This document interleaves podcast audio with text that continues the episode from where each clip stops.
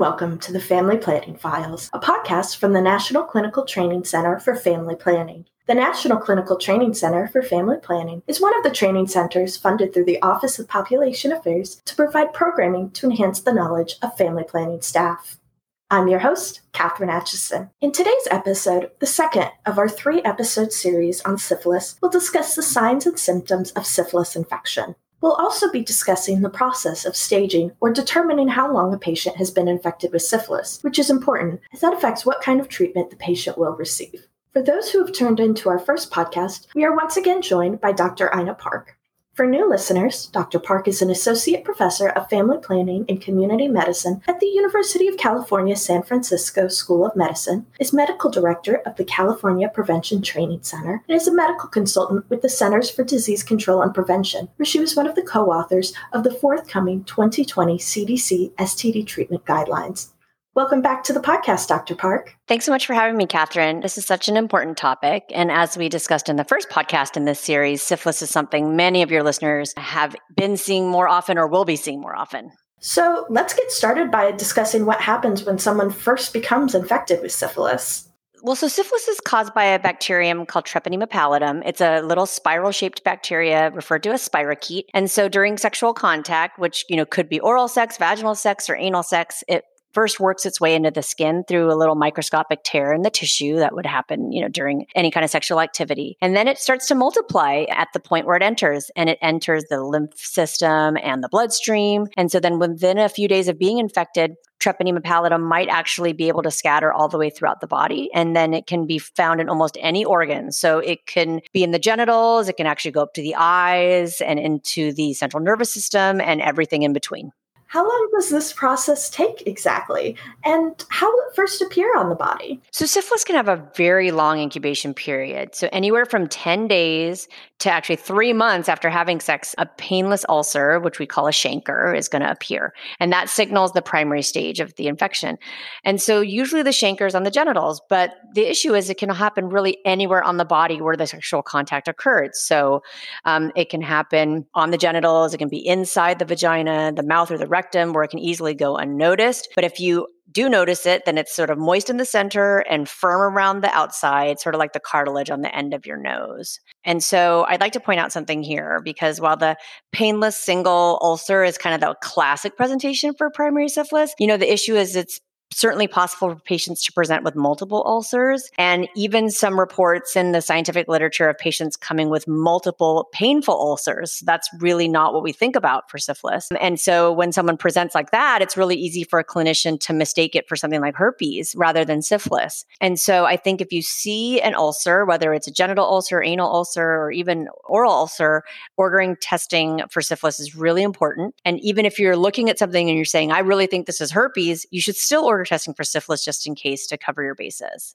That makes a lot of sense, especially considering the rising rates of syphilis today. What type of testing would you order in order to confirm a diagnosis? Well, in the ideal world, you'd be able to get a test directly to detect the Treponema pallidum bacteria from an ulcer, and that's called a dark field microscope test, but almost no one has this type of testing available anymore. And so a few clinicians out there might actually have a lab that offers you like a PCR, like a swab test, which you could perform on a swab of the lesion. And again, most people won't have this. So most clinicians listening out there are going to have to order like a serologic antibody test with a blood specimen. And since knowing which blood tests to order, as well as how to interpret them and what to do for follow up, is another big topic itself, We'll be covering that in our third and final podcast in our syphilis series, which is addressing testing and treatment. So, coming back to primary syphilis, you mentioned that many times patients have a painless ulcer or sore. And that ulcer could go unnoticed because it happens inside the genitals, the rectum, or the mouth. Let's say patient had that situation and either didn't realize that anything was going on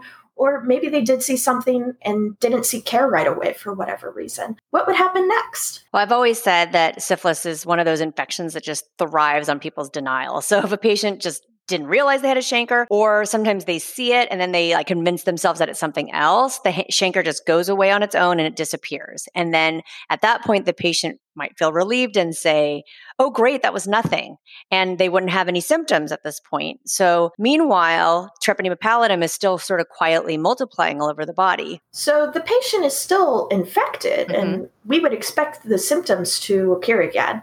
When would that happen, and what signs or symptoms might a patient have at that point? So, if it's not caught and treated at the primary stage, which, as we mentioned, can easily happen, then about six weeks to six months after having sex, then you get the uh, manifestations of the secondary stage. So, in the classic scenario, a rash would erupt on the torso and then would eventually spread to the hands and feet. And sometimes it also appears in the genitals and there might be just two spots for this rash or 200 spots. And usually it's not painful or itchy. But here's the tricky part it can look like anything from tinea to varicella to pityriasis, rosea to psoriasis, or many other skin conditions. So this is one of those reasons that syphilis was historically known as the great imitator because it really can look like so many different conditions. And for those clinicians out there who are also doing primary care, syphilis is really not necessarily at the front of people's minds when someone walks in with a rash. So I would really encourage your listeners to think about syphilis for any patient presenting with a rash who is sexually active. And luckily, antibody testing should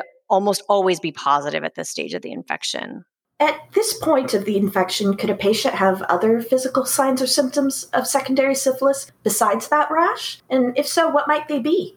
Yeah, absolutely. And, you know, sometimes they can be subtle, but actually, most people with secondary syphilis actually experience either muscle aches, fatigue, a headache, but those can easily be mistaken for a viral illness. Or some patients will say, oh, I'm like really stressed out or I'm overworked. And again, you know, just embodying the sort of great imitator, the nickname that we've been giving to syphilis. And then there's some rarer signs that can happen for secondary syphilis, like patchy alopecia. So that's patchy hair loss on the scalp. Um, they can get white patches in the mouth, which are called mucous patches patches or warty growths on the genitals, which are called condyloma lata, but they actually can look like garden variety warts. They're actually caused by syphilis. And those might also clue a clinician into the diagnosis. So, if a sexually active patient comes in and has a rash on the hands and feet or all over their torso, along with other symptoms, maybe like fatigue or achiness, it seems like syphilis might be the obvious diagnosis, or at least something the clinician would consider. Are most people detected during this stage? Well, you would think so. And I think lots of people are, but it's actually possible to miss the diagnosis at this stage too, because sometimes the rash can be really subtle. So I was going to tell you a story about a patient of mine who I'm going to call Daniel, who was a 28 year old man who had sex with men. He came into our STD clinic in San Francisco, and the, his primary complaint was just that he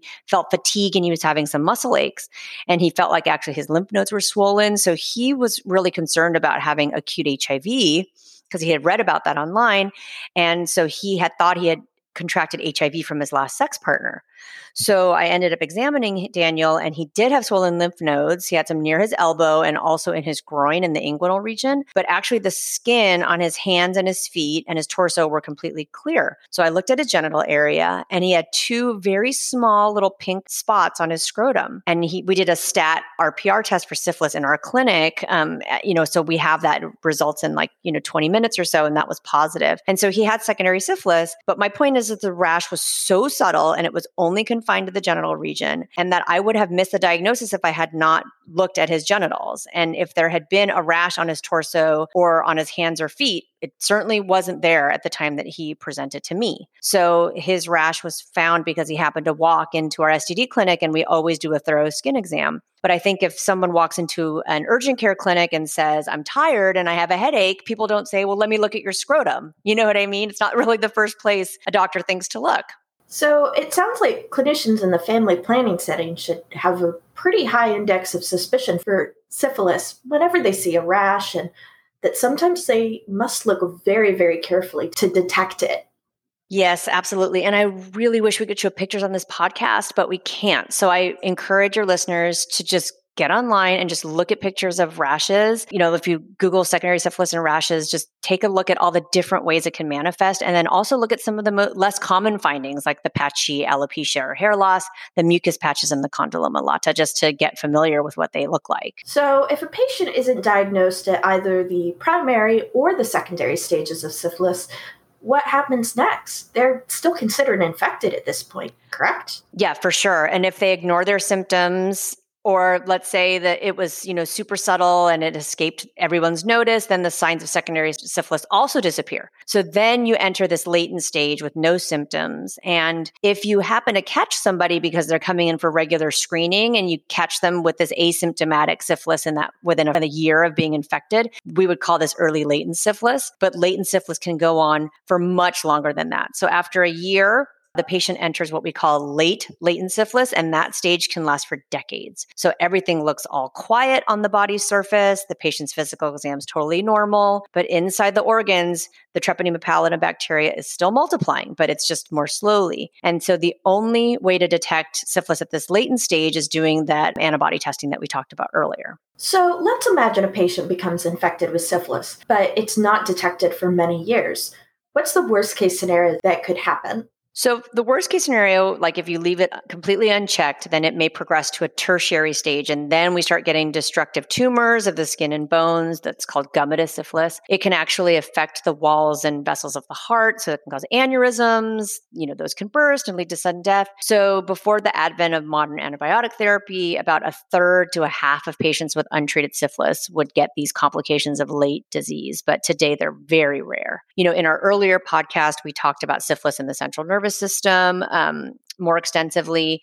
And so I will say, though, that parts of the central nervous system, including the cerebral spinal fluid, the CSF, the eyes or the ears, can actually be affected simultaneously with any of their stages of syphilis. Even at that very early primary stage, you can have CNS manifestations. But, you know, in that worst case scenario that you had brought up, when the central nervous system is infected at the tertiary stage, that can lead to you know progressive paralysis blindness and deafness and can actually even you know cause insanity. And just as an aside you know many historians suspect that tertiary syphilis was at the root of vincent van gogh's sort of wild technicolor visions and al capone and his murderous rages and adolf hitler and um, his behavior. So even if these folks have been able to receive antibiotic treatment once your central nervous system is damaged by tertiary syphilis you just can't reverse the damage that's already been done. Given how easy it is to miss syphilis during the other stages, I'm surprised that complications don't develop more often.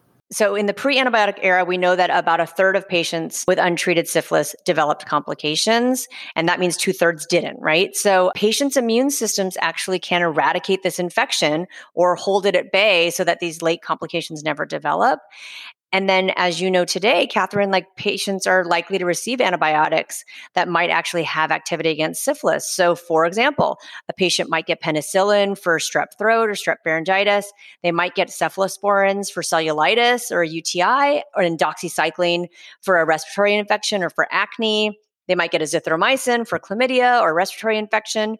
So I've had lots of consults for patients in their 70s or 80s who have some sort of positive reactive serology test for syphilis and they never realized that they'd ever been infected and they've received a lot of antibiotics in their life and they that actually may have eradicated the syphilis you know um, even though that that wasn't the intention and so typically these patients would be staged as having late latent disease and they would get treatment. But if they haven't developed complications by that age, it's not likely that they're going to do so in the future. Well, that's all very interesting to know, especially since syphilis is on the rise. However, the infection is not nearly as common as other STDs such as gonorrhea or chlamydia. So some family planning clinicians may never have seen a case of syphilis. What advice do you have for family planning clinicians as they go back to their practice settings after this podcast? So I would say just have a very low threshold or index of suspicion for ordering syphilis tests in your sexually active patients. Just to start off, any patient with a genital ulcer should be tested for syphilis, even if you think it's herpes. Any patient with a new rash, wherever it is, test them for syphilis, even if it's not in the classic distribution of the palms and and soles. Patients with a red eye, visual loss, hearing loss, tinnitus, they should definitely be tested. And if someone presents with fatigue and swollen lymph nodes, you know, definitely think about HIV, but also test for syphilis. So I just say syphilis needs to be at the front of the clinician's minds as a possibility because you cannot rely on the classic physical signs that you see in textbooks. And so it's really nice when people come in with a textbook case, but it just often doesn't present that way. And then, of course, um, there's going to be patients that we should be screening for syphilis regardless of symptoms. And we'll be talking about that more in depth in our next episode. And where might our listeners go if they want more information on syphilis staging, especially those pictures of signs and symptoms, so they can better recognize cases in their own practice? So I like the University of Washington's um, curriculum. They were funded by CDC to create curriculum online. It has great information and some pictures, and they're working on adding more photos right now to their curriculum. And so that is at www.std.uw edu. Well, we've discussed a lot of information about syphilis today. So before we say goodbye, Dr. Park, would you be so kind as to give us a quick summary for the road, as it were? Just remember primary syphilis is your first stage, and that's characterized usually by a painless ulcer, followed by secondary syphilis, which is usually characterized by some sort of rash as well as constitutional symptoms. And then if someone is asymptomatic and they happen to have a positive antibody test and a positive confirmatory test, then they would have latent syphilis. And it's up to the clinician to figure out whether that's early latent syphilis or late latent syphilis. So to figure that out, if the patient's last negative syphilis test was less than a year ago, or they definitely had sexual contact with a partner with primary, secondary, or early latent syphilis, or they had symptoms of primary or secondary syphilis that went away, then they would have early latent syphilis syphilis. And there's going to be some caveats to that, which we discuss in the next episode of the podcast. But if someone's never been tested for syphilis in the past, which happens a lot, or their last syphilis test was more than a year ago and it's just unclear when they might have gotten exposed, then we just classify those people as having late latent syphilis. Well, thank you so much for joining us today, Dr. Park, and for sharing your time and expertise. We look forward to having you on again for our third and final episode in our syphilis podcast series, where we'll be discussing testing and treatment. For more content, including our first syphilis podcast, search for the Family Planning Files podcast or subscribe to our show on Apple Podcasts, Google Play, Spotify, Stitcher, or wherever you listen to podcasts. For a transcript of this podcast, as well as other online learning activities and continuing education opportunities, please visit our website at www.ctcfp.org. This podcast is supported by award number 5, FPTPA 0060 29 02 00 from the U.S. Department of Health and Human Services, or HHS, Office of the Assistant Secretary of Health, or OASH, Office of Population Affairs, or OPA. Its contents are solely the responsibility of the presenters and do not necessarily represent the official views of HHS, OASH, or OPA. Theme music written by Dan Jones and performed by Dan Jones and the Squids. Other production support provided by the Collaborative to Advance Health Services at the University of Missouri Kansas City School of Nursing and Health Studies. And thank you to our listeners for tuning in today. We hope that you'll join us next time for another episode of the Family Planning Files.